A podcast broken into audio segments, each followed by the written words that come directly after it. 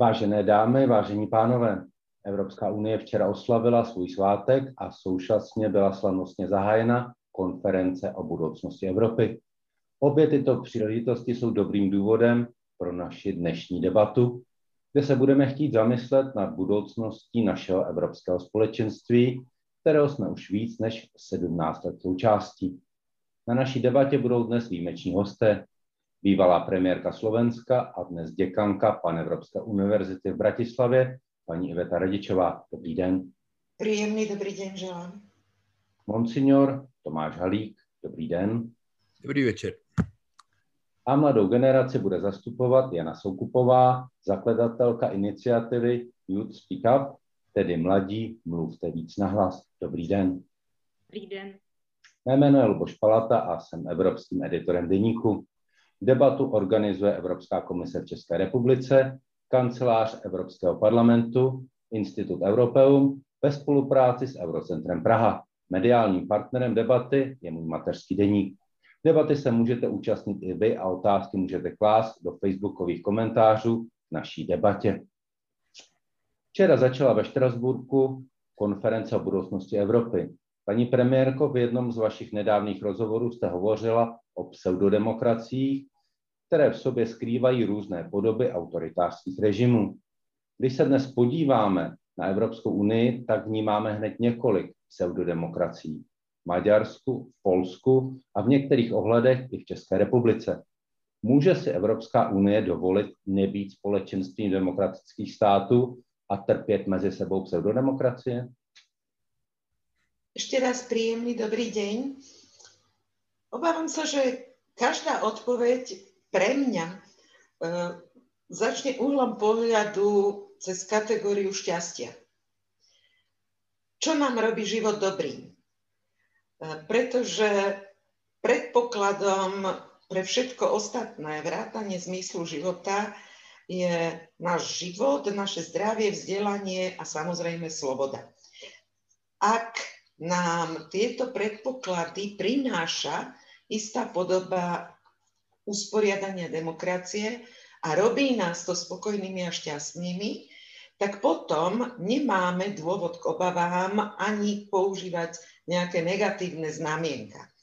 Či už meriame šťastie v našich spoločnostiach objektívne cez známy index ľudského rozvoja alebo cez index e, demokracie, alebo subjektívne cez výskumy verejnej mienky, teda aký majú pocit ľudia, aký zažívajú pocit slobody, možnosti voľby a kontroly nad vlastným životom, vždy a vždy to koreluje s mierou slobody.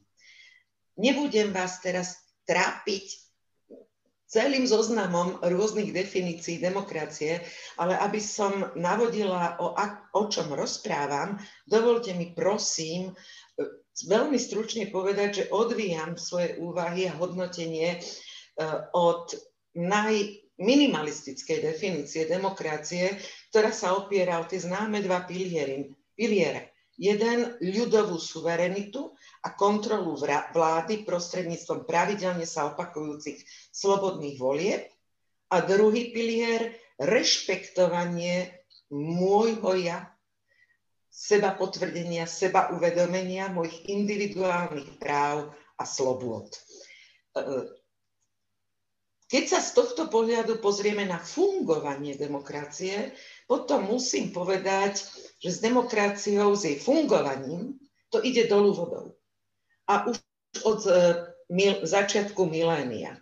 Vždy vybaví sa mi, prosím, váš klasický film Rozmarné léto a krásna veta, tenhle spôsob fungování demokracie zdá sa mi poniekud nevhodným, pretože robí väčšinu občanov s podobou, konkrétnou podobou a fungovaním demokracie jednoducho nespokojnými až nešťastnými. E,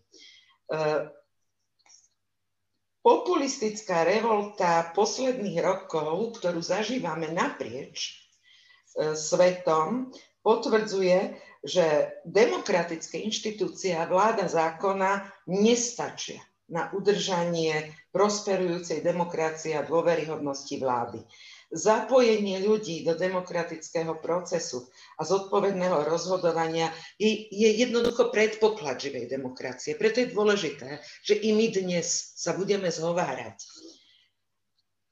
A to si v prvom rade vyžaduje, aby sa s ľuďmi rozprávalo, aby sa brali ako dospelí, ako partneri, aby sa s nimi konzultovalo, aby boli otázky zásahov do ich každodenných slobôd jednoducho postúpené na ich zváženie a na diskusiu. E, aby sa tak mohlo stať, predpokladom takéhoto prístupu e, je, že máme v našich krajinách spôsobilé vedenie, snažím sa byť veľmi de, e, diplomatická, naozaj reprezentatívne politické organizácie. A čo je oveľa možno dôležitejšie, aj jasné alternatívy. Aby sme tú pozitívnu slobodu naozaj mohli zažívať a realizovať.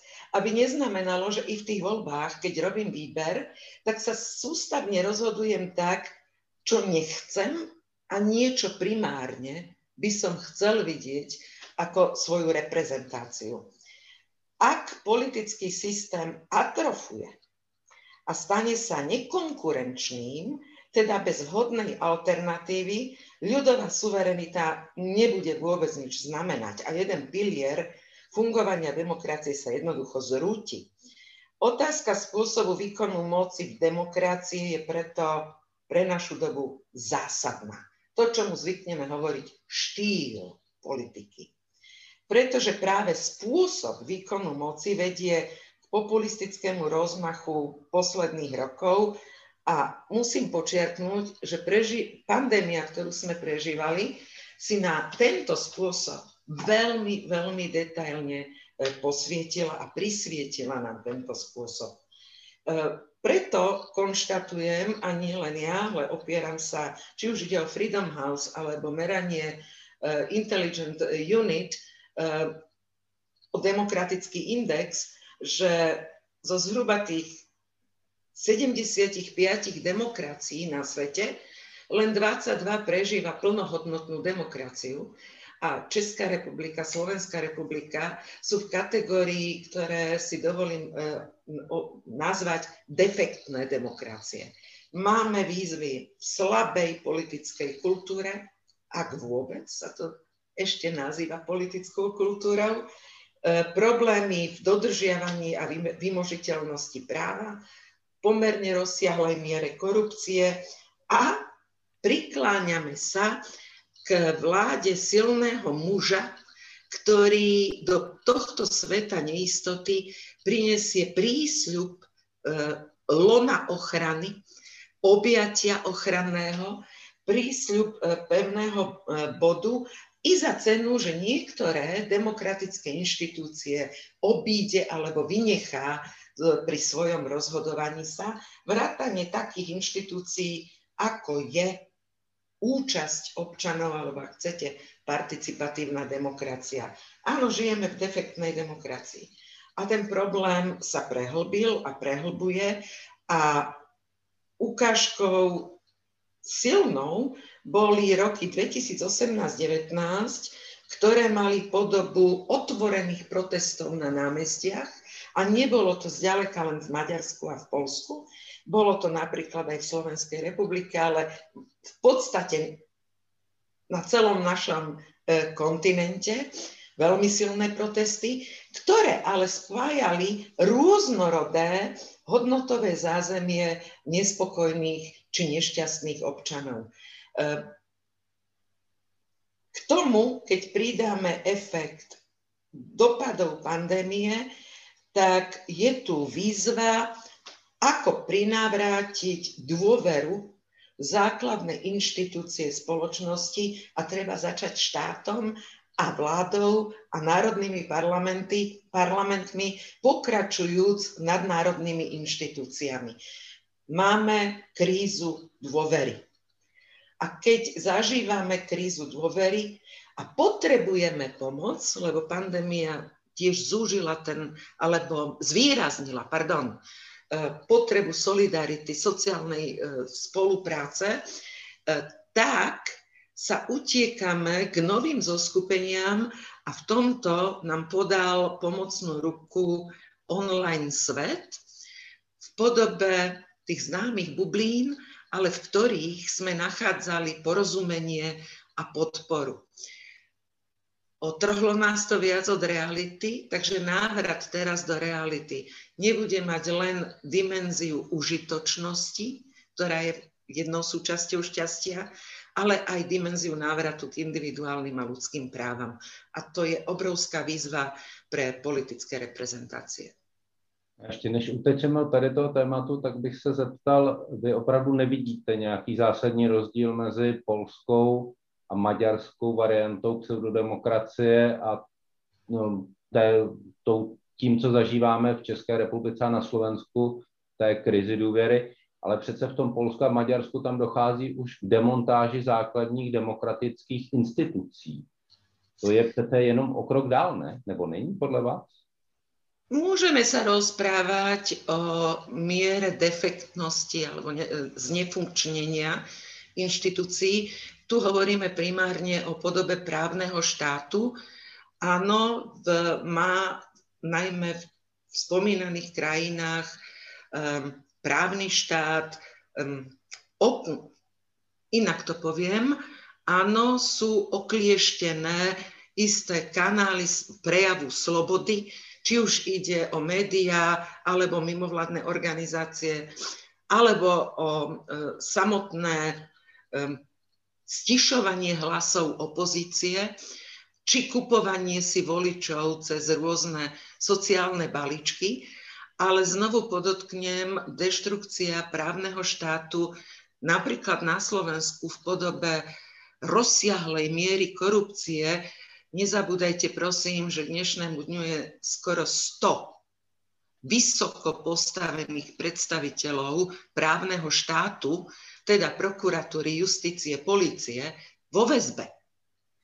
Vrátane ich naozaj najvyšších predstaviteľov. E, takáto, e, takéto zosieťovanie zločineckého správania sa v pilieroch právneho štátu, hmm, dáte tomu väčšie znamienko porušenia alebo demontáže demokracie, ako to sa to deje v Maďarsku alebo Polsku.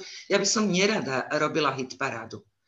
Má to svoju podobu, ale nič to nemení na fakte, že jsme zažívali podobu hlubokej defektnej demokracie.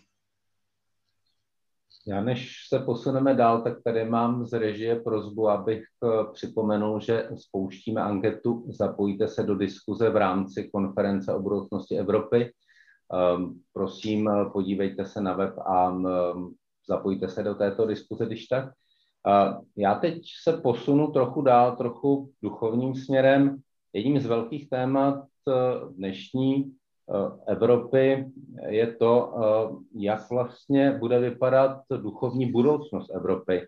A Monsignora Tomáše Halíka bych se zeptal, jestli vidí v možnosti, že by se Evropa stala kontinentem, jejíž obyvatelstvo bude vedle křesťanství vyznávat islám nebo jiná náboženství, hrozbu nebo naději. Víte, ono je to obojí. Kultura, demokracie je vlastně Eh, taky určitá kultura vztahu mezi lidmi.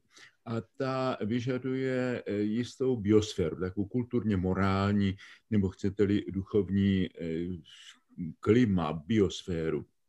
K tomu patří třeba i ten kapitál důvěry, o kterém mluvila kolegyně Radičová.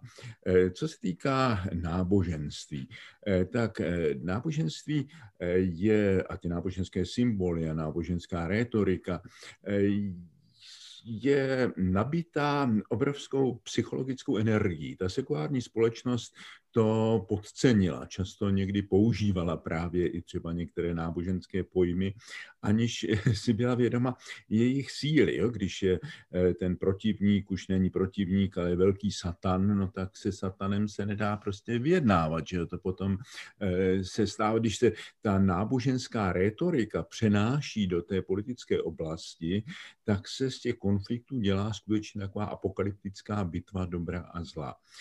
V náboženství je potenciál, který je možné využít obojím způsobem. Je možné ho použít destruktivním způsobem a to mnohokrát vidíme.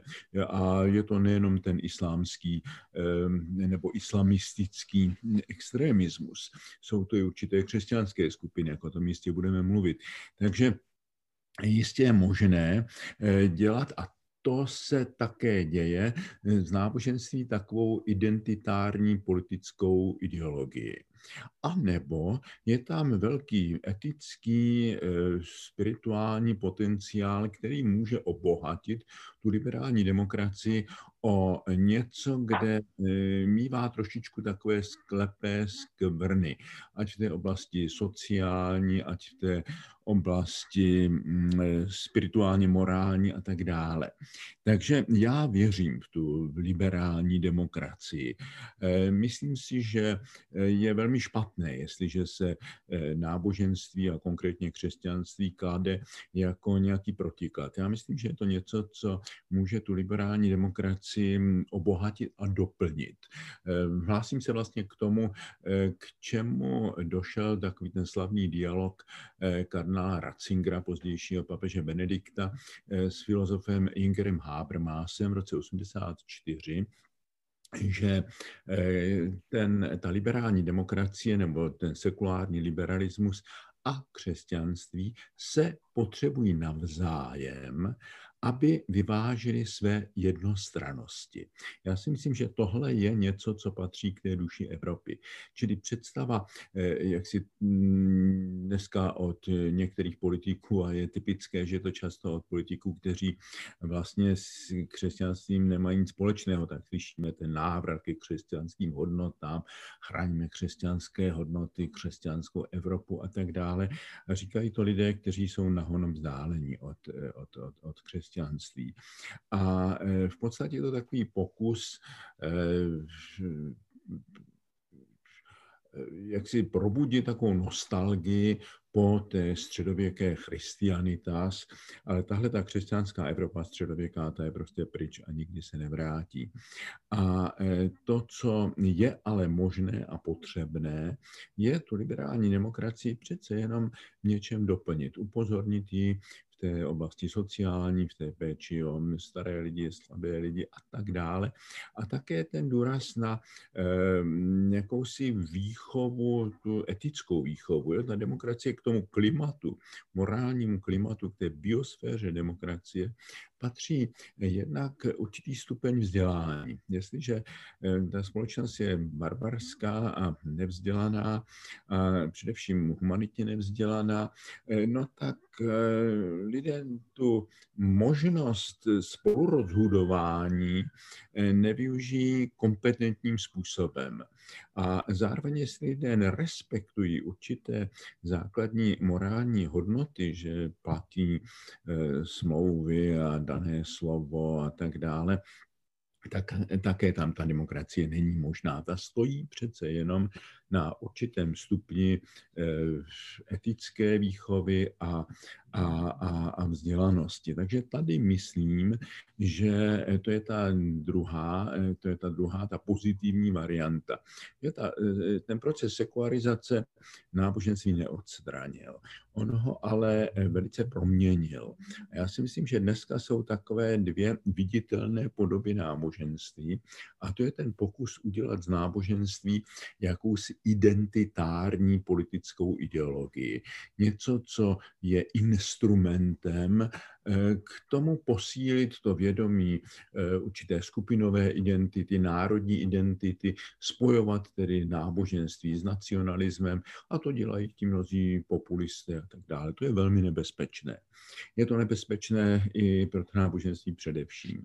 No a potom ta druhá strana je eh, zdůraznění té spirituální stránky. Já si myslím, že právě ta spirituální stránka je něco, co eh, tenhle ten svět a ta společnost velmi potřebuje. A e, že e, má-li křesťanství vstoupit do tohohle prostoru, tak může vstoupit jenom s něčím, o čem teďka velmi přemýšlím a, a, a píšu a snažím se jak si k tomu získat mnoho lidí i mezinárodně, takovému novému ekumenismu. Jo, ten ekumenismus se chápal jako zblížení křesťanů, potom zblížení eh, prostě věřících lidí, především těch třech abrahamovských náboženství. Já myslím, že je tady třeba ještě ta třetí ekuména i s tím sekulárním humanismem. Eh, to jsou impulzy, které dneska přicházejí zejména od papeže Františka. Eh, ty, ten jeho poslední dokument Fratelli Tutti o lidském bratrství, to je, myslím, to ukazuje určitým směrem. Ano, je třeba vytvořit nějakou ekumenickou platformu v tom nejširším slova smyslu. Ten proces globalizace prostě dostoupil určitého vrcholu a dneska vidíme ten odpor vůči globalizaci, podobě toho oživení nacionalismu, fundamentalismu všeho druhu, eh, eh, populismu. No a tady je důležité, jestli náboženství se stane nástrojem těchto sil, o to se někteří pokoušejí, anebo jestli bude něčím, co eh, bude takové antidotum, bude vlastně léčit tyhle ty věci. Jo, to je zase vize papeže Františka církev jako polní nemoc nemocnice. A mm, touto myšlenkou se hodně zabývám, že si myslím, že třeba ji rozvést a že by měla ta křesťanská společenství nebo společenství věřících lidí být skutečně takovou nemocnicí, která jednak provádí určitý výzkum, potom e, se snaží o posílení imunity. Ta společnost přece by měla být vůči těmhle těm ideologiím imunní. A měly by tady být instituce, které především se starají o tu imunitu společnosti, třeba vůči těm různým fake news a tak dále. A e, potom, že se má snažit o tu skutečnou terapii a také určitou rehabilitaci. Ty společnosti, které prošly třeba diktaturou, tak jsou společnosti mnohdy zraněné, jsou tam nejrůznější věci nesmířené, e, jsou tam různé resentimenty.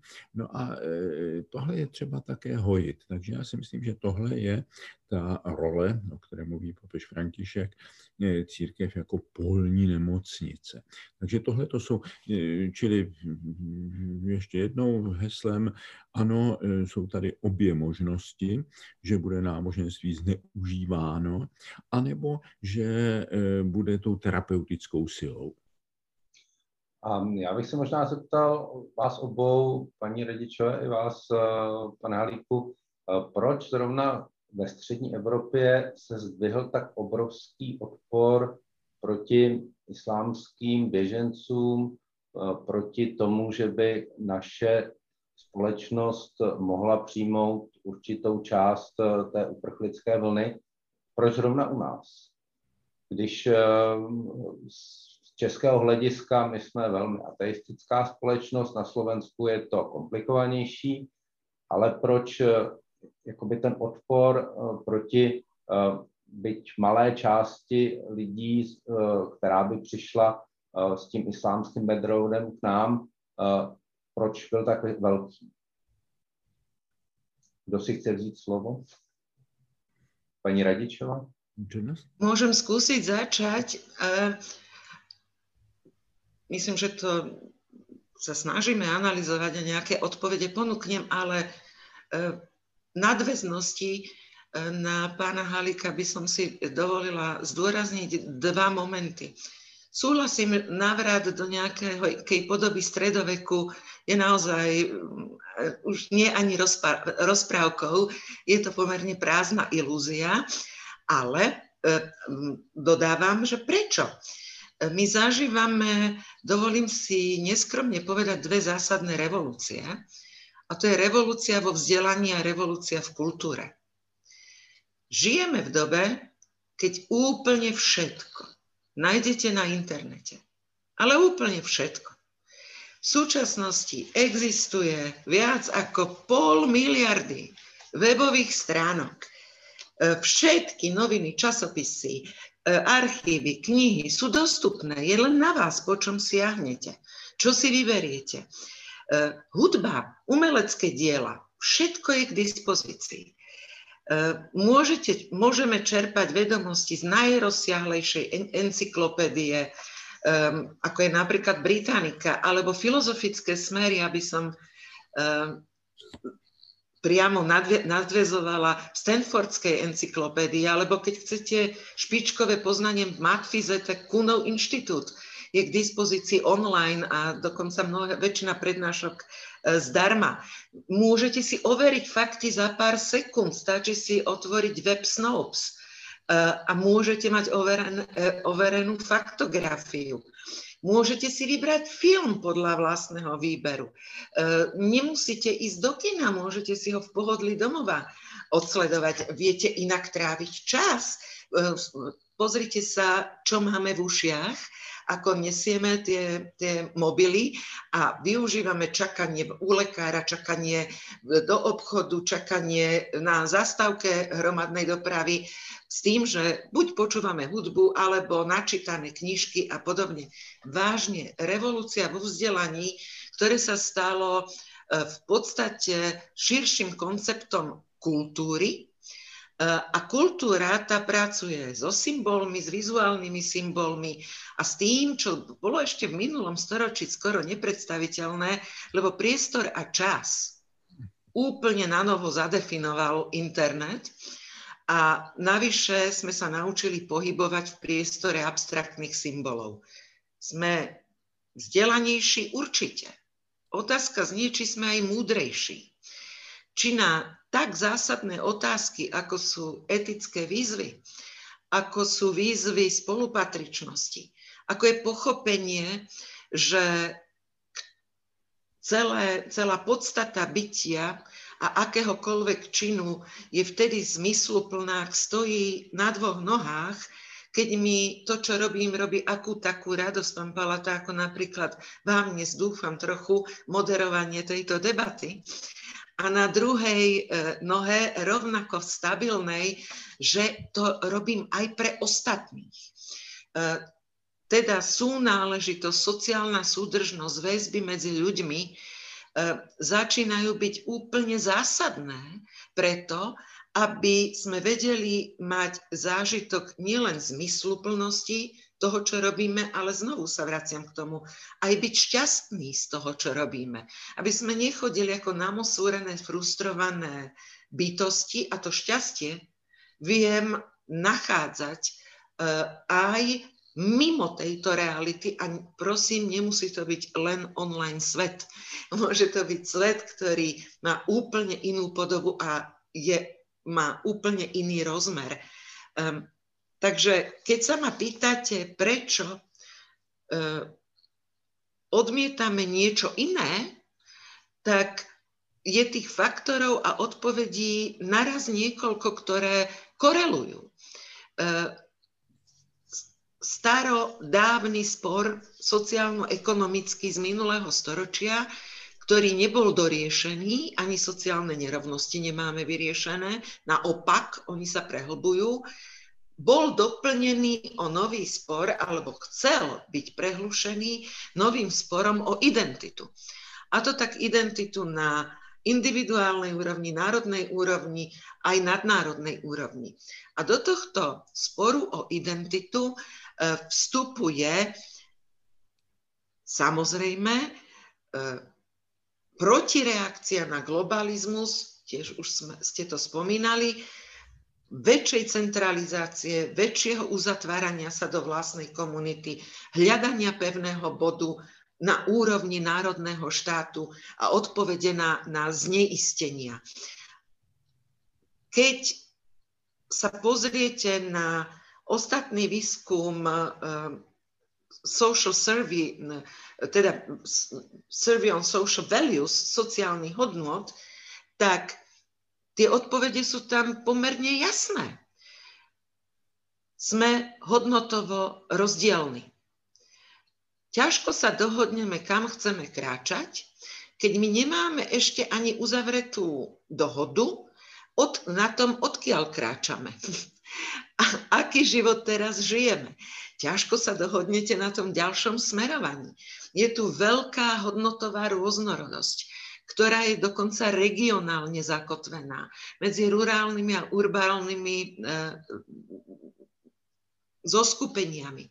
Je tu výrazný faktor toho, toho čo hovorím, múdrosť, nie vzdelania formálneho, múdrosti, bystrosti, pretože to je spôsob, ktorý je hlavný nástroj proti rasizmu, xenofóbii, odmietania inakosti. A keď sa pozrieme na ten náš vývoj, ja sa ospravedlňujem, nepoznám presne dáta, neviem ich z hlavy. E, Českej republiky, ale za Slovenskú republiku viem veľmi presne, že odrazový môstik v 89. v populácii sme mali 5 až 6% vysokoškolsky, formálne vysokoškolsky vzdelanej populácie, čiže úplne podhodnotenej a snaha o ten kvantitatívny skok zmeny štruktúry vzdelanostnej, lebo opakujem, vzdelanie je vstupenka k múdrosti a múdrosť je schopnosť byť tolerantný a pochopiť, že i my sme migrovali a veľmi intenzívne. A čo, čo si budeme hovoriť, migrujeme dodnes. Zo Slovenska je 300 tisíc ľudí pracujúcich alebo študujúcich v zahraničí. Ale uzatvárame sa dovnútra aj z dôvodu poddimenzovanej vzdelanostnej štruktúry. A my sme stále pod priemerom vyspelých krajín, či už Európskej únie, alebo už o OECD ani nehovoriac. Obava, strach, že strátim nejakú istotu a k tomu mytologizácia že budeme rozdávať sociálne dávky a k tomu sociálno-ekonomická situácia v našich krajinách znásobuje prejavy rasizmu, xenofóbie. A k tomu si priraďme e, politikov a politiku, ktorí ten, tieto fakty používajú vo volebnom boji a poviem doslova, že zneužívajú a udierajú práve na pomílenú stránku identity až do podoby nacionalizmov a až do podoby neofašizmov a extrémizmov. My máme stále v Národnej rade Slovenskej republiky zvolenú neonacistickú politickú stranu. Uh, takže hodnotová rôznorodosť, spor o identitu, poddimenzovaná vzdelanostná štruktúra, nízkopríjmová situácia prevladajúca v našich krajinách, stále primárny dôraz na životnú úroveň, obavy z ohrozenia pracovného miesta na e, trhu práce, ktorý je nestály a k tomu dumpingové e, ceny pracovnej sily zo zahraničia, ktorých my tu napríklad na Slovensku máme 150 tisíc, to všetko zatvára a spúšťa závoru pred otvorenosťou voči, voči inakosti. Já bych poprosil pana Halíka, aby se Jana Skupová už dostala ke slovu. o krátkou Plně v pořádku. Je to extrémně zajímavá debata. Já souhlasím si to vůbec můžu poslechnout. Takže, takže uh, uh, pane profesore, jestli k tomu máte co, tak ráda vám dám prostor. Eh, Děkuji. Jenom eh, na tu otázku eh, pana redaktora, proč je tady ten strach? No je to strach z neznalosti. Že My jsme jako Češi vzácně monokulturní společnost. Nejdřív vlastně zmizela ta židovská minorita v holokaustu, že, která třeba v Praze to byla významná, významná kulturní složka toho pražského života po staletí. Pak jsme vyhnali Němce, že pak jsme se rozloudili se Slováky Slováky. No a e, zůstáváme sami, že máme nějakou menšinu e, Rómů, která e, ale pořád je svým způsobem getoizovaná, že takže většina lidí prostě nemá tu bezprostřední zkušenost života s lidmi jiných kultur, jiných náboženství. Já to na svých cestách, když jsem byl před pár lety v Austrálii, že tak tam vidíte tu úžasnou pestrost na každém kroku. Samozřejmě Praha je specifická, Praha je také velmi mezinárodní město, ale eh, Česká republika jako taková je velmi monokulturní, no a lidé se bojí toho, co, eh, toho, co neznají. Že? A navíc ještě je tam ta demonizace náboženství, že abych neřekl, že eh, je to ateismus, já si nemyslím, že jsme ateistická společnost, já myslím, že to trošku horší, že jsme z velké části eh, nábožensky analfabetistická společnost. Jo? Lidé, kteří vlastně nevědí, v jakého Boha nevěří. Jo? Takže vlastně o tom strašně málo vědí o těch náboženství, že je to prostor pro, eh, no a kde prostě není nějaká znalost, no tak tam jsou nejrůznější předsudky a, a, a je to věc prostě těch předsudků a, a, a, a stereotypů. Tak eh, teď dáme slovo mladé generaci. Eh, já bych se chtěl zeptat na jednu věc, která vlastně teď může být zase takovým rozdělovníkem té naší východnější části Evropy a té Evropy západní, a to je zelená dohoda pro Evropu. To je důraz na ekologii, to je důraz na ochranu životního prostředí, eh, na snižování emisí, na boj proti globálnímu oteplování. Eh, ale vidím tady poměrně velký rozdíl mezi pohledem starší generace, která je tomuto, této snaze Evropy v naší části kontinentu poměrně skeptická a mezi tou mladou generací. Mám pocit, že vy už uvažujete stejně jako vaši vrstevníci v západní Evropě, minimálně v tomto směru. Máte tehle pocit také? Tady možná začala takovým testem, který jsem si uh, udělala už v roce 2019, tam vlastně, když ta naše iniciativa You Speak Up uh, začínala, uh, začínali jsme se formovat a měli jsme nějaké uh, první menší výsledky, tak jsme byli pozváni do Černínského paláce na Prague European Summit. A tam jsme vlastně měli možnost prezentovat nějaké naše první výstupy v rámci skupiny mladých lídrů napříč Evropskou unii. A bylo nesmírně zajímavé, ještě předtím, než jsme začali představovat, co jsme, co děláme a, a jak to děláme, tak jsem si vzala pět prvních témat, které jsou na naší agendě 21 bodů pro 21. století, kterou prosazujeme. A byly tam právě témata jako klimatická změna, digitalizace, vzdělávání, péče o dosivní zdraví. A v tomhletom ranku, bez toho, aby jsem cokoliv tam o sobě a o naší organizaci říkala, tak jsem jenom po nich chtěla vědět, pokud s nimi ta témata rezonují nějak, tak ať zvednou ruku. A, a v těchto tématech, ať už to byli lidé, mladí lidé ze západní nebo východní Evropy, tak v 99% tu ruku zvedla celá ta skupina těch mladých lidí a to byl opravdu jako zajímavý národnostní mix a i tedy v rámci politického spektra velmi zajímavý mix mladých lidí. Samozřejmě pak ty nástroje k dosažení těch či o něch tématik tak, tak jsou různé, ale, ale zkrátka ta potřeba tyto témata řešit, tak je napříč Evropskou, Evropskou unii.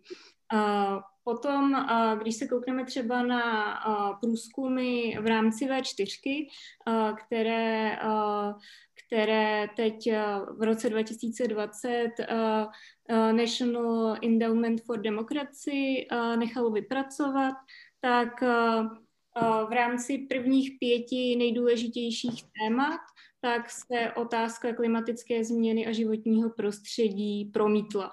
Takže uh, konkrétně uh, v Maďarsku tak 53% mladých lidí ve věku 16 až 29 tak si myslí, že je to téma důležité. V České republice 70%, v Polsku 78%, na Slovensku dokonce 89%. Takže uh, je vidět, že nejen západní, uh, nejen mladí lidé ze západní Evropy jsou v rámci tohoto tématu zapálení, ale je to tedy střed, střed uh, Evropy a, a uh, potom třeba další věc, která je velmi, velmi zajímavá, je to vlastně fenomén, uh, tak jsou Fridays for Future, kteří se vynořili vlastně všude na světě uh, a, a mají pobočky v západní i východní Evropě. Dále třeba uh, je uh, zajímavé zmínit, tak uh, se vlastně v na pařížskou dohodu začali budovat klimatické rady mládeže, nejen v evropských státech, ale konkrétně, pokud mám mluvit za V4, tak v České republice, tam dokonce USPIKA pomáhal tuto klimatickou radu vytvářet, která teď funguje při ministerstvu životního prostředí, tak funguje. V Polsku také funguje a Uh, takže, takže mladí lidé uh, napříč Evropskou unii určitě uh, mají zájem řešit klimatické otázky a životní prostředí. Jenom je tady vlastně um, na zá, v západní Evropě a východní Evropě, tak ti mladí, mladí lidé mají odlišné startovací pozice pro to řešit to téma. Uh, protože v řadě západních zemí tak uh, národní politici Eh, to téma podporují. Eh, jsou tam třeba silné strany zelených eh, nebo politické strany masivně přijímají vlastně agendy stran zelených a vlastně ti mladí lidé se tam mají na koho obracet, mají vlastně s kým ty agendy prosazovat.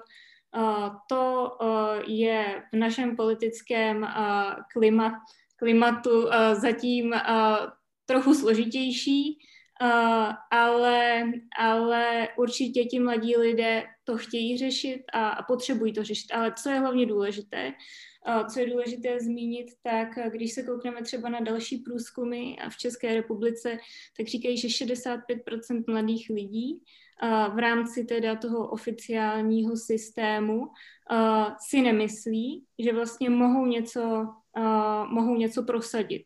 To je, jak paní premiérka vlastně mluvila o té, o té defektní demokracii, tak tohle, tohle je vlastně důsledek, že mladí lidé se cítí vlastně ztraceni v tom systému, že uh, za ně nikdo nekope, a že ten systém neřeší témata, která jsou pro ně důležitá. Uh, v roce 2020 Česká rada dětí mládeže dělala průzkum, ve kterém vlastně vznik, vyšlo, že nějakých 25% mladých lidí souzní se současnou vládou Pak jsou ještě mnohem horší průzkumy, které říkají, že, že prostě masivně mladí, lidi, mladí lidé prostě si nemyslí, že vlády reprezentují jejich témata a že politika potřebuje new faces. V roce 2019 to tuším bylo 89% dotazovaných si tohle to myslelo. Takže, tak, takže tady je jako vlastně obrovské vákum, které plní tyhle ty různé organizace, dejme tomu jako Fridays a, a ona totiž i ta uh, i ta, uh, ty nástroje, které uh, mladí lidé používají, uh, tak tak se i trochu jako proměňují. Pro ně je hrozně jako složité vlastně proniknout do toho systému a něco aktivně skrze ten systém prosazovat a měnit. A tak si vytváří tyhle ty jako různé uh, organizace, spolu, spolu lobují um, nebo třeba pro mladé lidi je úplně přirozené podepisovat petice, chodit na protesty, ale vlastně jako proniknout do toho systému je strašně složité. My tady v Česku se snažíme skrze You Speak Up vytvořit takový jako safe space, do kterého, když se ti mladí zapojí, tak, tak my jim dáme nějakou podporu a, a naučíme je trochu v tom systému fungovat a a mají tam i další jako vrstevníky, se kterými mohou tato témata, tato témata uh, prosazovat, ale, ale je to jako velmi složité a to nejenom v České republice. Um, pojďme se, uh, ano, uh, pane profesore. Jestli můžu k tomuhle, eh, já teďka dopisuji jednu knížku a mám takovou jednu myšlenku, že eh, vlastně eh, na západě proběhly takový tři osvícenství. To první osvícenství, to klasické, že v tom okolo 18. století, které bylo takové osvobození rozumu od autority a tradice.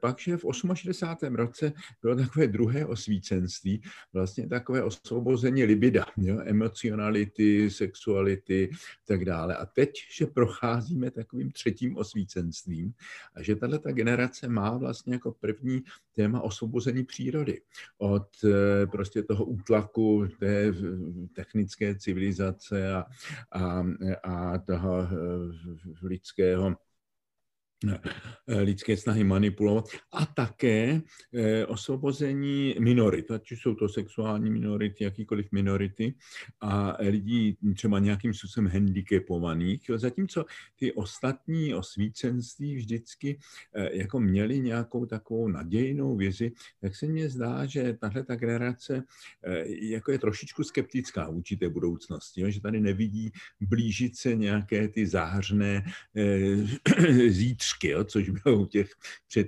předchozích. Jo? Spíš jsou sklíčeni tím, že prostě mnozí na to. Tady u nás, že obrovskou negativní roli eh, sehrál v mnoha věcech Václav Klaus. Já to teďka vidím zpětně, že skutečně tu společnost masíroval teda věcmi právě v té době, kdy zase Havel zdvihl tu autoritu prezidentského úřadu jako nejenom nějaké politické funkce, ale jako takovou eh, jaksi morálně, intelektuální autoritu. Že? Tak do téhle přišel ten Václav Klaus tou svojí ideologií, jednak proti evropskou, že? proti Evropské unii a potom proti ekologickou, že to přímo nenáviděl, že to, tohleto téma zesměšňoval, popíral, globální oteplování a tak dále. No ono to přece jenom v té generaci zanechalo, eh, teda v těch, v těch starších generacích a v té eh, atmosféře společnosti to zanechalo nějaké stopy, strašně neblahé stopy. Samozřejmě ta mladá generace tohle to absolutně odmítá a, a žije prostě v tom na té zelené vlně. Tady jsem strašně rád, že eh, tady papež František třeba velice tomuhle naslouchá a podporuje, že ta zelená encyklika Laudato Si a eh, takže je takové rozpoznání toho, toho eh, znamení doby. Já bych využil tady toho momentu a obrátil bych tu naši debatu směrem do budoucnosti. Nám tady začala konference o budoucnosti Evropy.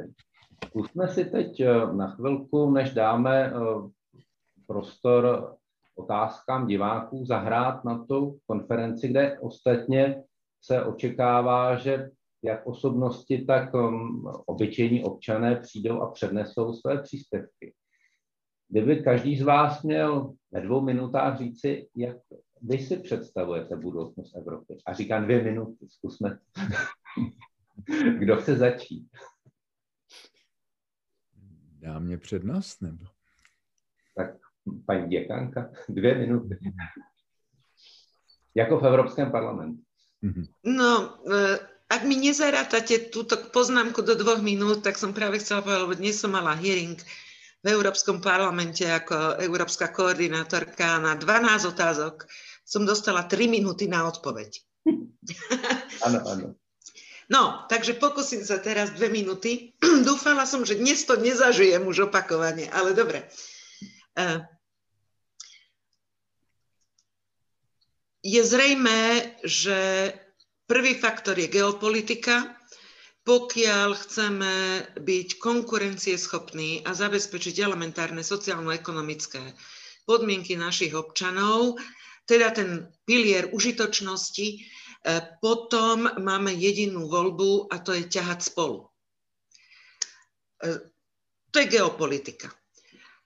A nepriestrelný argument. Samozrejme sa to nevyčerpáva len single market, to je málo, dôkazom je Veľká Británia, e, ktorá single market si radšej zabezpečí bilaterálnymi dohodami. Teda, ak to má byť niečo, čo je zmysluplné pre občanov Európskej únie, tak ja budem hovoriť o kultúre. A budem hovoriť o hodnotách, budem hovoriť o rozmanitosti, ktorá obohacuje, budem hovoriť o tom, že to vedie k väčšej miere tolerancie a budem hovoriť o tom, že je to základný nástroj, aby sme už nikdy neporušili kantovskú zásadu, že konflikty sa neriešia vojnou aby sme sa poučili a teda skúsili čerpať z tej diverzity, rôznorodosti, ktorá môže byť nesmierne obohacujúca a nie je podstatné, či má korene e, humanistické, teologické alebo pozitivistické. Podstatné je, aby sme dokázali z týchto koreňov a z toho, čo sa ponúka, vytvoriť svet, v ktorom ja ako jednotlivec sa viem nájsť. A nie len, že sa v ňom viem nájsť, ale viem sa príčiniť o podobu takého sveta, ktorý pripravím pre nastupujúcu generáciu. Mám výhodu ženského pohľadu na svet a teraz sa k nemu hlásim, pretože a priori vnímam každé svoje rozhodnutie cez optiku budúcnosti kvôli môjmu dieťaťu, kvôli mojim vnúčatám a potom aj širšie, kvôli tým ostatným deťom a mládeži. A ospravedlňujeme sa, moja generácia, že im zanechávame dlh. Dlh nemám na mysli len finančný, to je to najmenšie. My im zanechávame dlh kvalite života. My sme prečerpali prírodné zdroje, e, finančné zdroje, sociálne zdroje, aj ľudský kapitál.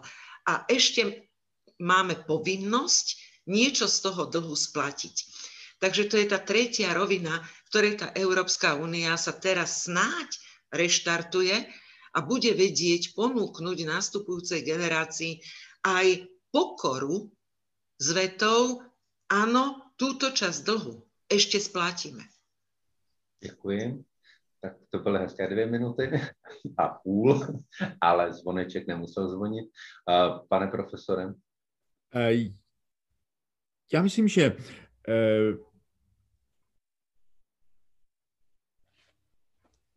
Evropské národy prostě nemají šanci obstát eh, jinak než v integrované Evropě. A dvojnásob to platí pro ty naše postkomunistické země, kde eh, ta Evropská unie je prostě nejspolehlivějším garantem bezpečnosti, eh, prosperity, právního řádu, dovolání se práva i na nějaké vyšší rovině, než je ta čistě národní rovina. Takže ta integrace je prostě nutností a Evropa v konkurence těch velkých mocností může obstát jedně jako sjednocená. Eh, jaká má být její role? Já myslím, že má být takovým mozkem a srdcem západu. Že přece jenom eh, je třeba chápat Evropu jako součást toho západního atlantického světa. Eh, já myslím, že ta vize třeba Jana Pavla II. té Evropy dýchající oběma plícemi, no nevím, ta východní plíce mě připadá trošičku nemocná a že spíš bychom se měli chápat jako součást z té západní atlantické kultury, to znamená, že máme daleko blíž eh, třeba k zemím, jako je Austrálie, Kanada, Spojené státy, i taky Izrael eh, kulturně, než k řadě těch eh, východních zemí blízkých, než třeba k Rusku a že ta integ- to rozšíření Evropské unie směrem na východ, že přece jenom předpokládá, aby ta část těch postkomunistických zemí přijala určité ty tradiční západní hodnoty právního řádu a tak dále. Takže právě, že bychom měli, a tady naprosto souhlasím s tou rolí kultury, že bychom měli být cecem a mozkem té západní prostě té západní civilizace, dodávat tam určité kulturní a morální impulzy. Tohle to konec konců eh, Evropa na počátku byla, že z té evropské civilizace vyrostly všechny tyhle ty velké velké mocnosti jsou jakými si dědici Evropy a evropské kultury. Takže Evropa by znovu měla do toho atlantického společenství dávat eh, ty impulzy k tomu, aby eh, duchovně, morálně, kulturně tahle ta část eh, naší planety držela pohromadě. Tak jak se dívá na budoucnost Evropy mladá generace? Povězte nám jen o Tak já bych si určitě Evropskou unii uh, vysnila tak, aby mladou generaci uh, vlastně instituce ne poslouchali, ale aby jim naslouchali. A zejména, aby ty instituce také ale hovořily jazykem, kterému mladí lidé rozumí. S čím se setkávám v mém okolí, tak spousta i kvalitně vzdělaných lidí zkrátka nemá uh, žádný kvalifikovaný názor na Evropskou unii. Když se kouknu na různé projekty, které uh, vlastně evropské instituce vypisují pro mladé lidi, přijdou mi jako velmi elitistické. Uh, a máme tady vlastně jako jeden obrovský problém a to jsou vlastně sociálně-ekonomické nerovnosti uh, napříč Evropskou uh, unii. A, a teď vlastně my míříme spoustu, těmi programy, jako uh, zejména na tu vlastně aktivní zapálenou mládež, která dobrá bude vykonávat v rámci různých solidárních uh, programů uh, nějaké dobro, ale opět je to jako zapojení uh, velmi malé části a mladých Evropanů do té akce, ale zejména bychom měli myslet vlastně na to, jak zapojit uh, tu nezapojenou část jak eh, na pomoci tomu, aby vlastně eh, mladí Evropané se nedostávali na kolena, aby vlastně se nedostávali do, eh, do toho začarovaného kruhu nezaměstnanosti, nespokojenosti, která následně vede k tomu, že mladí lidé mohou tíhnout k různým populistickým proudům, které vlastně demontují potom Evropskou unii, tak, tak asi tak potom jenom na okraji takhle, aby jsme prostě byli schopni vůbec vlastně hrát roli toho globálního lídra, aby jsme si vlastně udrželi i, i toho nositele těch lidských práv a dalších hodnot, uh, tak si myslím, že bychom potřebovali posílit společnou zahraniční bezpečnostní politiku Evropské unie.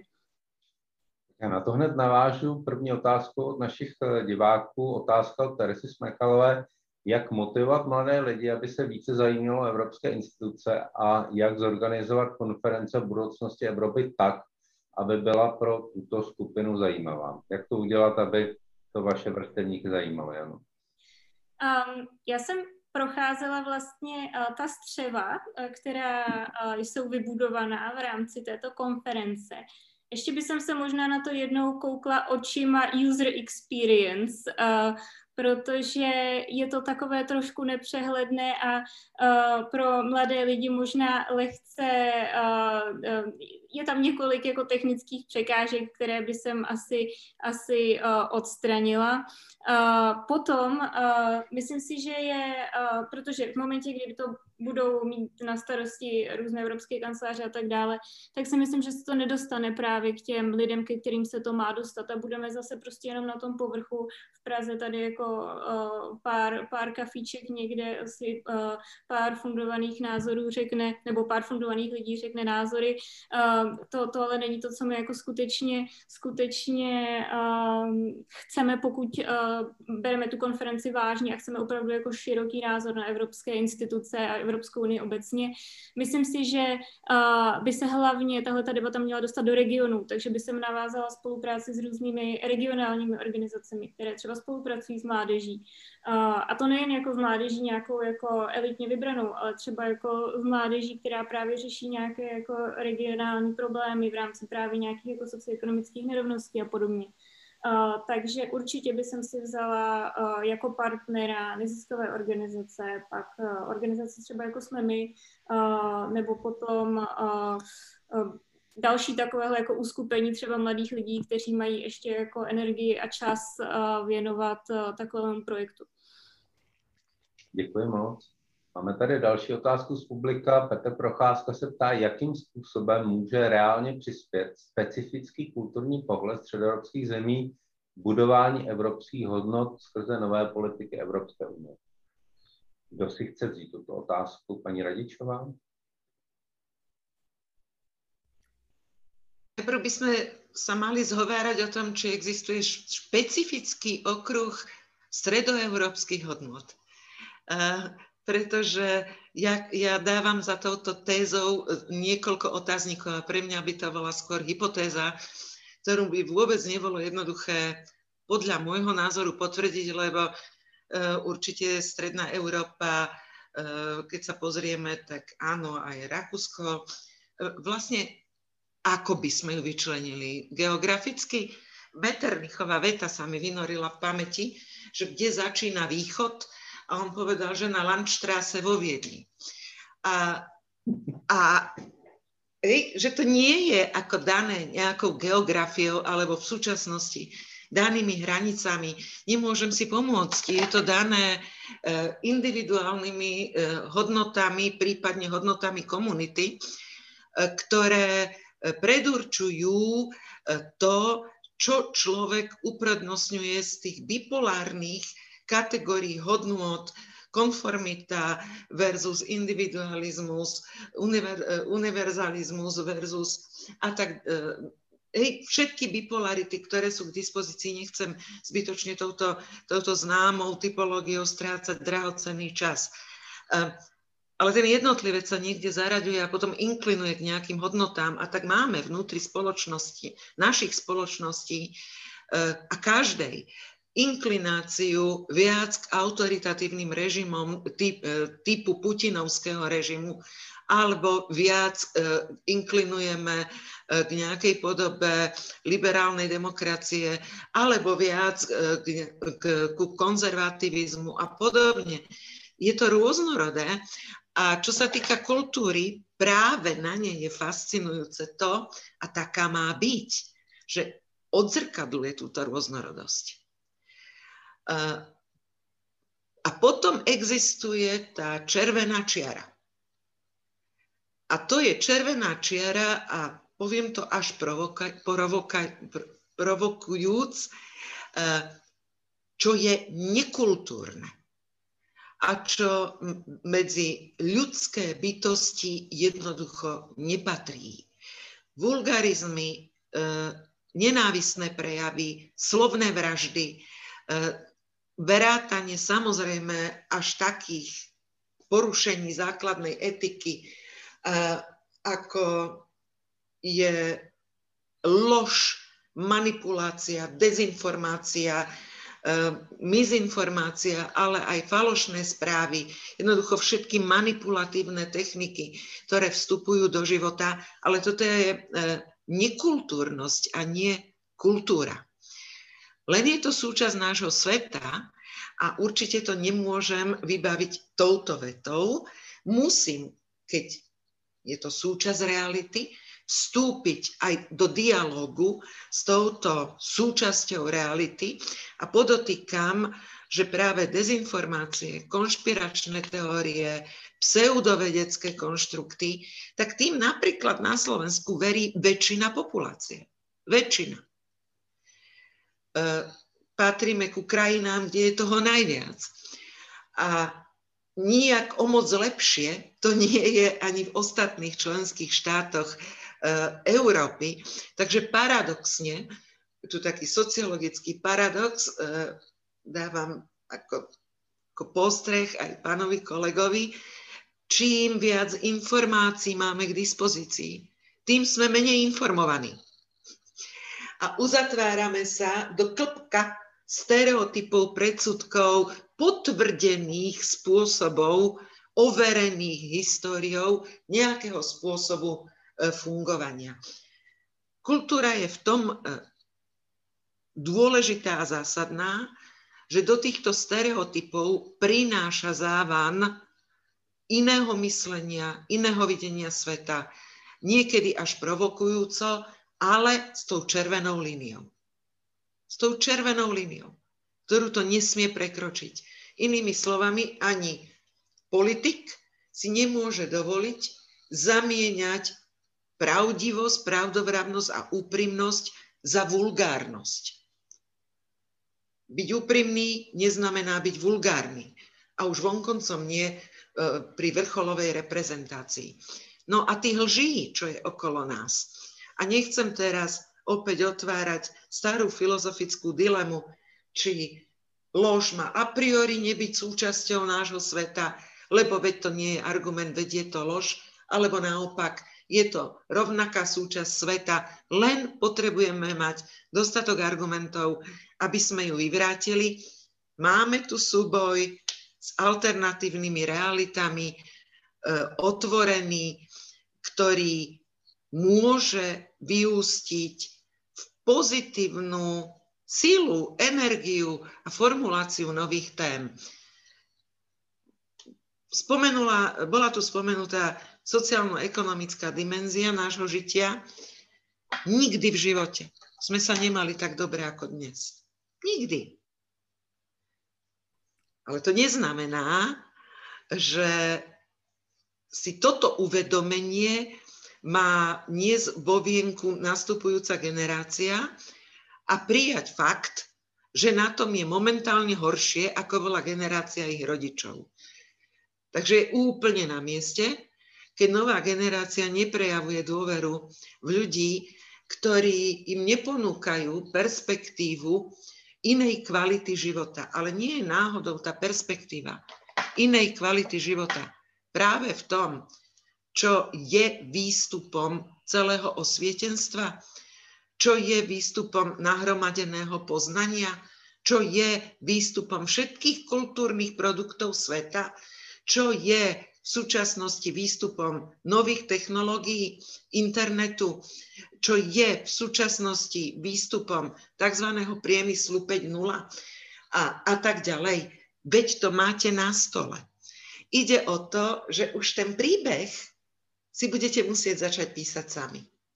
My už sme ten svoj dopísali, len máme ten dlh. Ten splatíme. Ale tento príbeh si už naozaj musíte začať písať sami. Tak ehm, to je, to je hezká tečka. A jak vidí pan eh, Halík eh, náš možný příspěvek pro Evropskou unii, nás jako středoevropan, pokud něco takového je? Jestli to souvisí s tou eh, otázkou původní, tak tam si myslím, že je hrozně důležité to, na co teďka Paní kolegyně taky narazila ta eh, kritická práce s informacemi. Jo? Já jsem původně chtěl trošičku jako doplnit nebo oponovat, když jste hovořila o tom, eh, jak si kultura vzdělání a hned se uvedla, jak si, že máme ten ohromný, eh, ohromnou možnost se dostat k těm informacím tak tam právě jsem chtěl poznamenat to, ale se to teďka udělala taky, že je třeba taky umět s nimi pracovat, že? protože ono jenom ten přístup k množství informací, vzdělání a kulturu eh, nezajišťuje. Že my jsme byli v, v úplně jiné situaci, eh, když jsme, já si pamatuju, jsem propašovala nějaká eh, současná knížka filozofická nebo sociologická, tak jsem prostě ty knížky měl dvě, ale obrovsky jsem eh, z nich těžil, že jsem je opravdu pročítal a promýšlel. A nebo zase naopak, když jako byly ty samizdatové, tak nám to někdo půjčil na ty dvě noci, no a za ty dvě noci jsem to skutečně přečetl, že když to dneska si jdu do toho knihkupectví, přinesu těch knížek deset a řeknu si, tak někdy se k tomu dostanu, že a někdy se k tomu nedostanu, nebo zase těch, eh, ta záplava těch informací, v tom se topí moji studenti, že tak mají všechny přístup, ale v podstatě z toho málo tam zůstává. Klouže to po povrchu a ti lidi jsou eh, jaksi přesycení těmi informacemi, takže já myslím, že třeba velmi perspektivní zaměstnání by byl takový dietetický poradce v oblasti informací. Bych jim řekl, na co se můžou vykašlat a co je nezdravé, protože jsou předspaní těmi informacemi, ale eh, často je polikají prostě bez eh, jakéhokoliv výběru, no a potom z toho je takový spíš eh, intelektuální průjem, než jako skutečné vzdělání. Takže já si přesně pamatuju, když jsem přišel poprvé eh, do eh, Švýcarska eh, po revoluci a do toho knihkupectví, kde jsem říkal, máte něco Karla Gustava Junga, tak mi říkali, podívejte se tady, jako tohleto, tady je jedna, tata, to je Jung, že? tady je další, to je všecko o něm. Jo? A teďka já jsem se tam rozplakal, protože se mě střetli vlastně dva naprosto protichudné, jo, teďka to mám všecko k dispozici a potom, eh, ale to stejně za život nikdy nepřečtu. A kdybych něco jinak krásně k tomu napsal, no tak to zase strčí tady do té knihovny, nikdo to nebude číst, protože kdy už je o tom tolik napsáno. Že, takže ta, ta, ta přemíra jako není zárukou zdaleka toho, že jak si z toho bude kulturnost a vzdělání. Já s děsem sleduju to, že protože sedím jako profesor vysokoškolský u přijímacích zkoušek a děsí mě ty stále větší sešupy, nebo i rozdíly. Jo? Přichází tam samozřejmě mladí lidi, kteří jsou obrovsky nadaný, obrovsky motivovaní, kteří velmi cestují a kteří opravdu se už vyznají.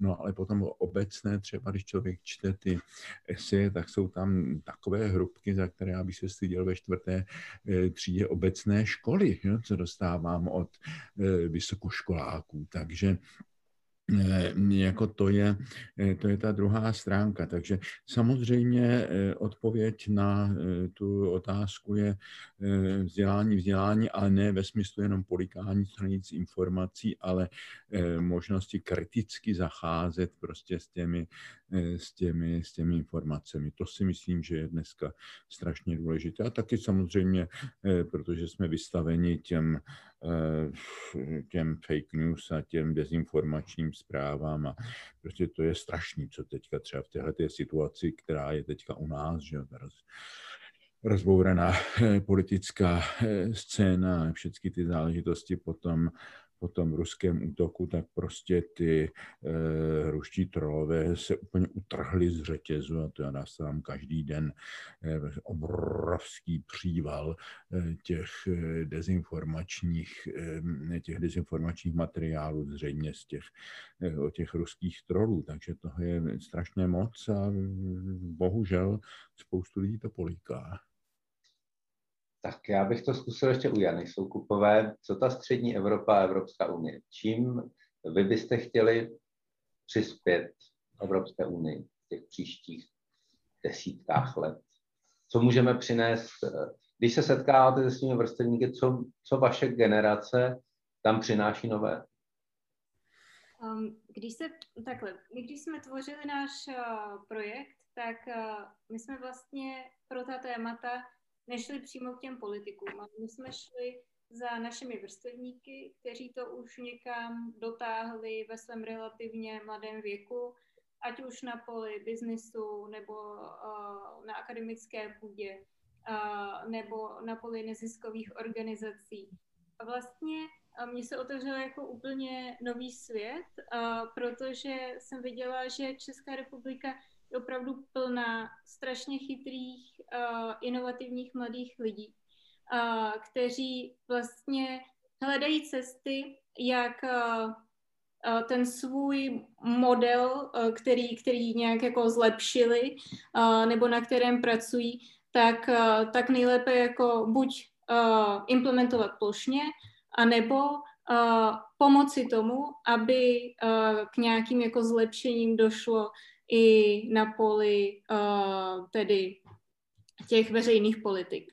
Uh, takže když tak jako se kouknu, co Česká republika by mohla nabídnout, tak jsou to určitě chytré hlavy, které uh, v řadě odvětví jako excelují. Uh, co nám trochu háže klacky pod nohy, tak uh, je to, že tady vlastně jako máme uh, talenty trochu jako navzdory uh, tomu systému, který je brutálně podhodnocený.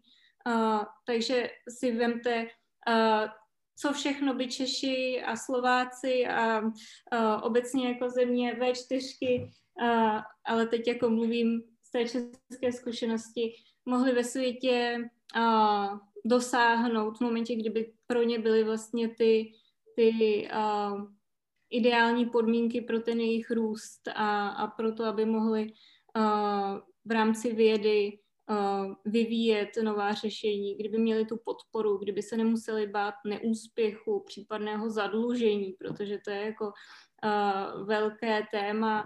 Uh, řada vlastně uh, mladých vědců, tak uh, nemá tady žádný jako finanční polštář, který by si mohla pod sebe vzít a říct, když se mi ten projekt nepovede, tak prostě jako se stane. ale, ale tady vlastně ten český systém je velice úzce nastaven v rámci, v rámci tedy vědy, uh, musíte tam dát jasná kritéria, prostě vyjde to na 80% a tak možná něco dostanete, ale vlastně nepodporuje žádné rizikovější projekty, které ale často mohou být jako velkým přínosem. A často vlastně to, to kouzlo něčeho tak trochu jako náhodného, tak to tady neexistuje. To nejsou prostě peníze. Nikdo nepodporuje.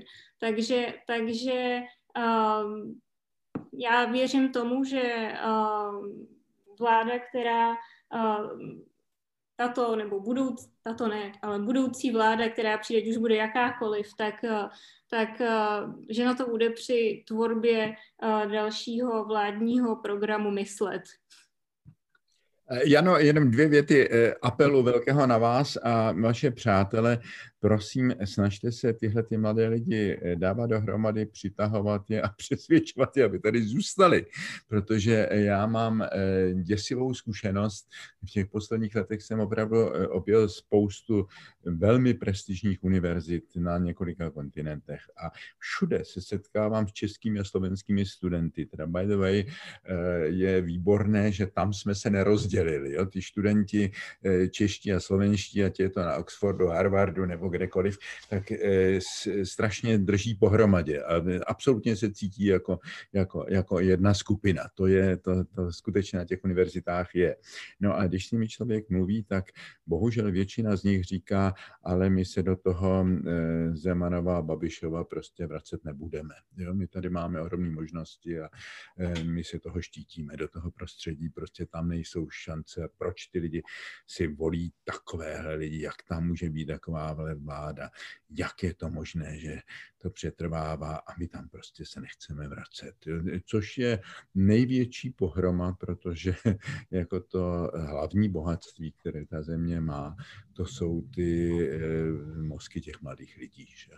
Eh, nic jiného, vzácnějšího vlastně my, my nemáme a jestli je ztratíme, tak ztratíme strašně moc. A už jsme vykrváceli tolika těmi exily během, během dějin eh, starších i moderních. Takže prosím, nechcou tyhle ty vaše iniciativy známé, nech jsou přitažlivé a nech eh, dávají těm mladým lidem, kterým se dostalo úžasný, že to je přece, co my bychom za to dali, že když ty lidi můžou studovat prostě na nejprestižnějších univerzitách světa. Ale bohužel často to končí tím, že se nechtějí vrátit. Tak aspoň zůstanou třeba v Evropské unii, takže to je Já jsem si chci, tiež chcela malou poznámkou ako zareagovať, lebo jasné, že to vyvoláva spomienky eh, aj typu osobne som sa naučila strojopis, lebo som potrebovala prepisovať knižky, ktoré neboli ako oficiálne, formálne k dispozícii. Eh, a nezabudnem na tom látenie do stroja, keď maximum teda tých 10 kopií a tú poslednú už bolo treba čítať veľmi zblízka. Vzácnosť dostupnosti, tá tu jednoducho je a je to obrovský dar. To, že to nesie so sebou riziko aj toho, že áno, medzi tým obilím sú plevy, ale áno, áno, ale veď na to je vzdelanie, aby ste to vy sami vedeli oddeliť, aby ste si to vedeli vybrať. O tom je to, čomu sa hovorí mozog, o tom je myslenie. A to, čo my sa vás máme pokúsiť naučiť, hovorím za nás pedagógov, je, aby ste boli bystrejší, teda aby ste si to vybrať dokázali. A to druhé, tiež, čo by sme za to dali? Keby ten osnatý drôt okolo nás nebol a naozaj by sme si slobodne mohli vybrať univerzitu, ja, ja spomeniem zážitok, keď som v roku páne 1990 prvýkrát vycestovala rovno na univerzitu v Oxforde, tak ja som mala pocit, že som sa ocitla v civilizácii minimálne o jedno storočie predo mnou. A k tomu zážitok presne rovnaký, rovnaký pán profesor, že ja to nemôžem dobehnúť. Že to sa fyzicky nedá načítať. Všetko to, čo vzniklo len v tej mojej branži za to obdobie, keď ja som k tomu nemala žiaden prístup.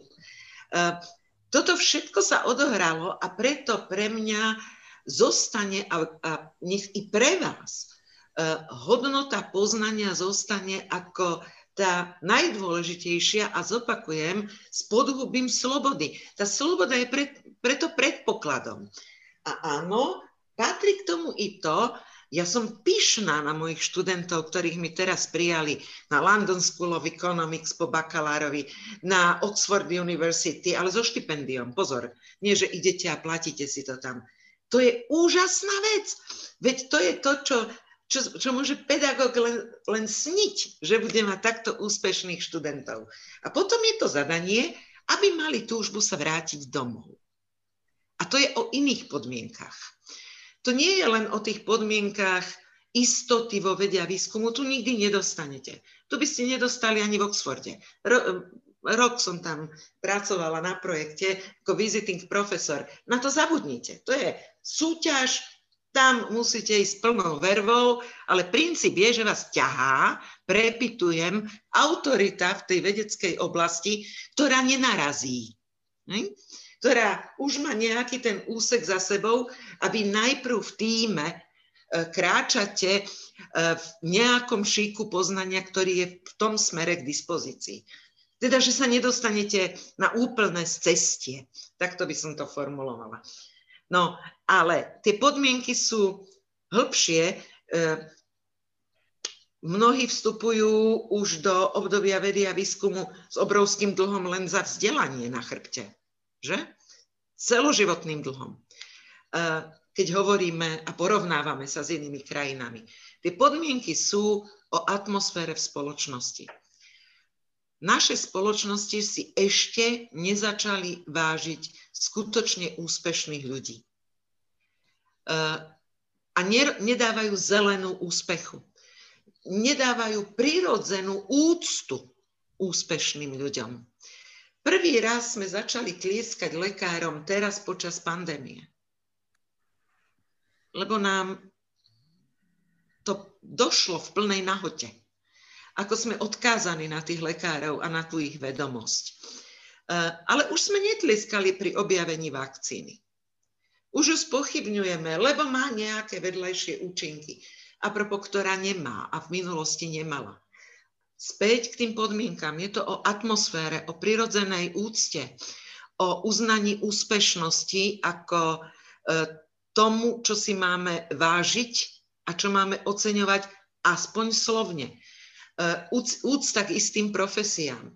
A áno, spája sa to potom aj so základnými sociálno-ekonomickými podmienkami od bývania počnúc cez vybavenosť labákov, e, vybavenosť modernými technológiami, ktoré zatiaľ u nás teda tomu svetu nedokážu konkurovať. A tu je podložnosť zase štátu, kde by mala niečo tá vláda serióznejšie urobiť. Um, Jana Soukupová se hlásí, jestli jsem to správně pochopil. Ne, ne, ne, jenom, že bych... Money, money, money. tak pardon, to jsem nepochopil. Tak um, máme tady jednu docela hezkou otázku od uh, pana Jindřicha Slunečka, který se ptá pana profesora Halíka, jestli je tady jestli jazyková bariéra mezi členskými státy v Evropské unii může být překážkou nějaké budoucí hlubší integrace. Jak vy to vidíte? Eh, to víte, že je to přece jenom určitá složitost. Jo? To, ty eh, velké národy eh, prostě tam ehm, tam to bylo jednodušší, že jo, když, když byla ta jazyková jednota. Ale dneska přece ta angličtina se už stala basic English, nebo mm, prostě ta, ta se stala lingua franca eh, té mladé generace. Je to paradoxní v době, kdy vlastně z Evropské unie odešla Británie a kdy ve Spojených státech ta dominance té angličtiny pomalinku odchází, že ta, ta španělština ji dohání tím nárůstem toho hispánského obyvatelstva. Ale takže možná Evropská unie, která prakticky nemá eh, native speaker eh, anglicky, tak, eh, tak ta bude v anglofonii. Takže ano, je to, je to samozřejmě obtížnější, ale není to nepřekonatelné. Jo, a, ale jako je ta demokracie musí mít nějaký svůj démos jo, a vychovat ten evropský démos. Jo, lidi, kteří si teda e, podrží tu svoji e, lokální identitu, hm, té národní kultury, ale přesto, že si budou, budou se cítit jako Evropané a to je, to je něco, co je třeba zase tím vzděláním a kulturu eh, vychovávat, že ten, ten evropský démos, jinak nebude, eh, nebude eh, demokracie. Jeno Sokupová, cítíte se jako Evropany? Určitě ano. Protože... A, je to, a je to, je to, máte pocit, že je to opravdu převažující pohled a Máte třeba mezi svými vrstevníky, protože teď bylo ščítání obyvatelstva, tam si člověk mohl napsat eh, národnost Evropská unie. Nebo uh, bylo, by, bylo, bylo to něco, co bylo mezi vašimi vrstevníky populárně, nechci odpověď od vás, jenom jestli to bylo co, něco, co jste řešili a co opravdu jste tam třeba někteří vaši uh, přátelé napsali. Um, já právě tuhle tu otázku, na tu znám odpověď právě kvůli jednomu průzkumu, který se tímto zabýval, do jaké míry se cítí mladí Češi, do jaké míry cítí jako nějakou um, národnostní spojenost a evropskou spojenost. Je to přesně tak, že nejdřív je ta nárost, ná, uh, národní a pak je ta evropská uh, naprosté většině případů ale, ale ta evropská tam hraje jako silnou roli a já bych to dokonce dala třeba v mém případě do nějakého jako rovnítka, protože už si vlastně nedokážu představit život bez toho evropského vlastně luxusu, který my tady máme. Můžeme mezi sebou cestovat, kdykoliv pracovat, kdykoliv studovat. Máme nějakou uh, základní zdravotní prostě péči, když v Itálii jsem si uvařila ruku v kotli par, má, a, a takové prostě jako, uh, jo, uh, je to opravdu, nedovedu si představit, že by jsem nebyla uh, Evropankou, protože kdyby vlastně Evropská unie, uh, a to je přesně ono, jo, to je, to je vlastně to, co je generační už věc, že my už si vlastně život bez té Evropské unie neumíme představit. Pro nás je to standard, ale pro mé rodiče často, když přijíždíme jenom na nákup hranice, tak, tak nostalgicky vzpomínají a, a pro mě už je to něco naprosto nepředstavitelného. A, a, ale jako uvědomuju si to, protože tuhle tu uh, nostalgii poměrně často slýchávám, takže uh, neměnila bych určitě a proto se cítím českou a evropankou asi tak jako srovnatelně. Jenom pozor na to, že když mluví o té mladé generaci, eh, že máme pořád podvědomí eh, studenty. A to není celá mladá generace, eh, je tady ta dělnická mládež a tam asi ty postoje jsou dost jiné, že I, ty, i ty politické a k té Evropě, takže abychom se ne, nechali ukolíbat prostě tím, vidím, že tam má pan redaktor za sebou plagát s tou, s tou kávou, aby jsme nebyli jenom tak kavárna, že jo.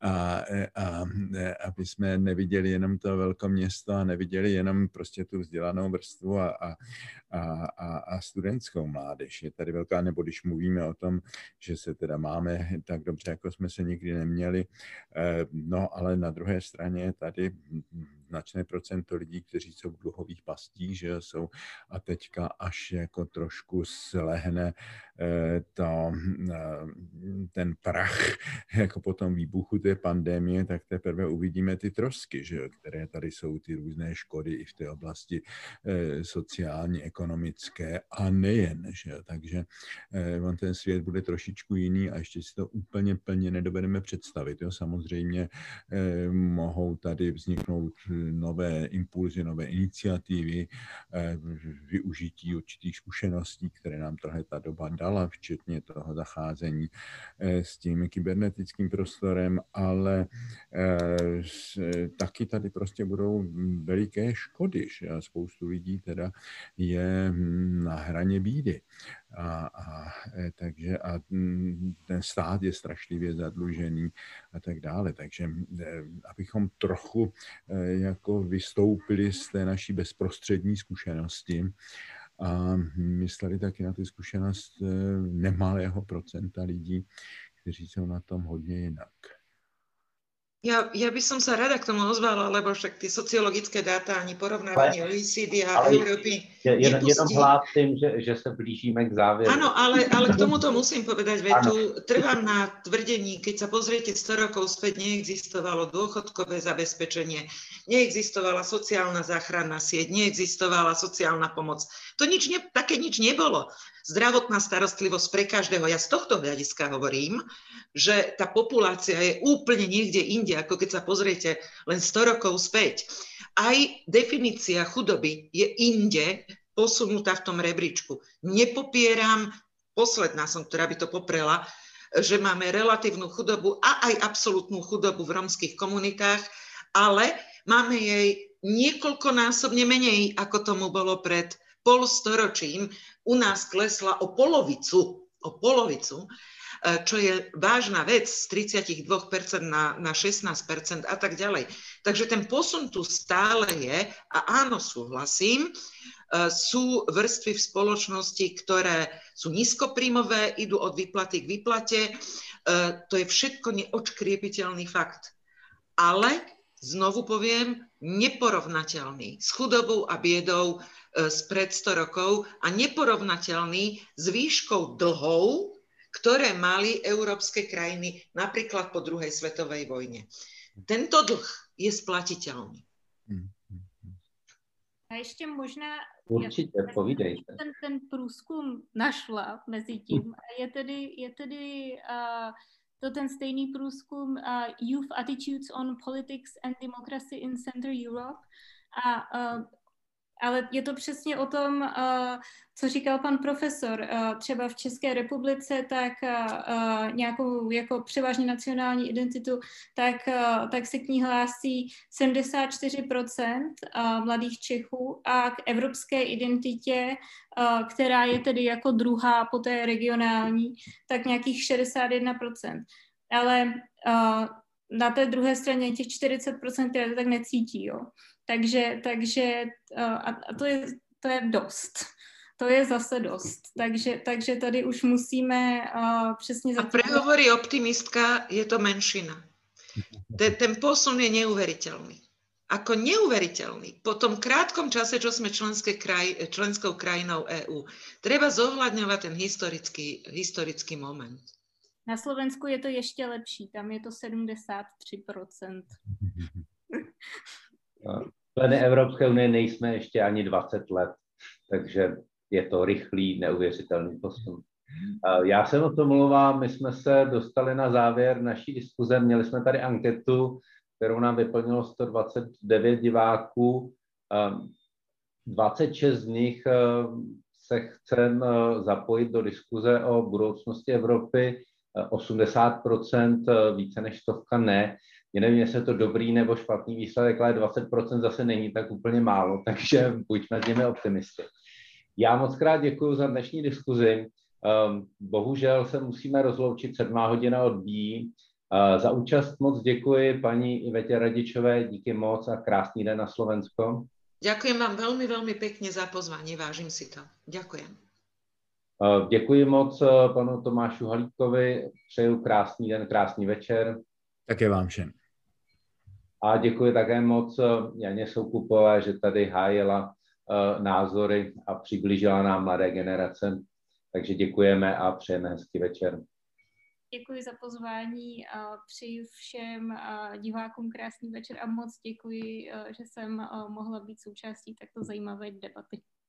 Já také moc děkuji, že jsem se mohl účastnit této debaty, kterou organizovala Evropská komise v České republice, kancelář Evropského parlamentu a Institut Europeum ve spolupráci s Eurocentrem Praha.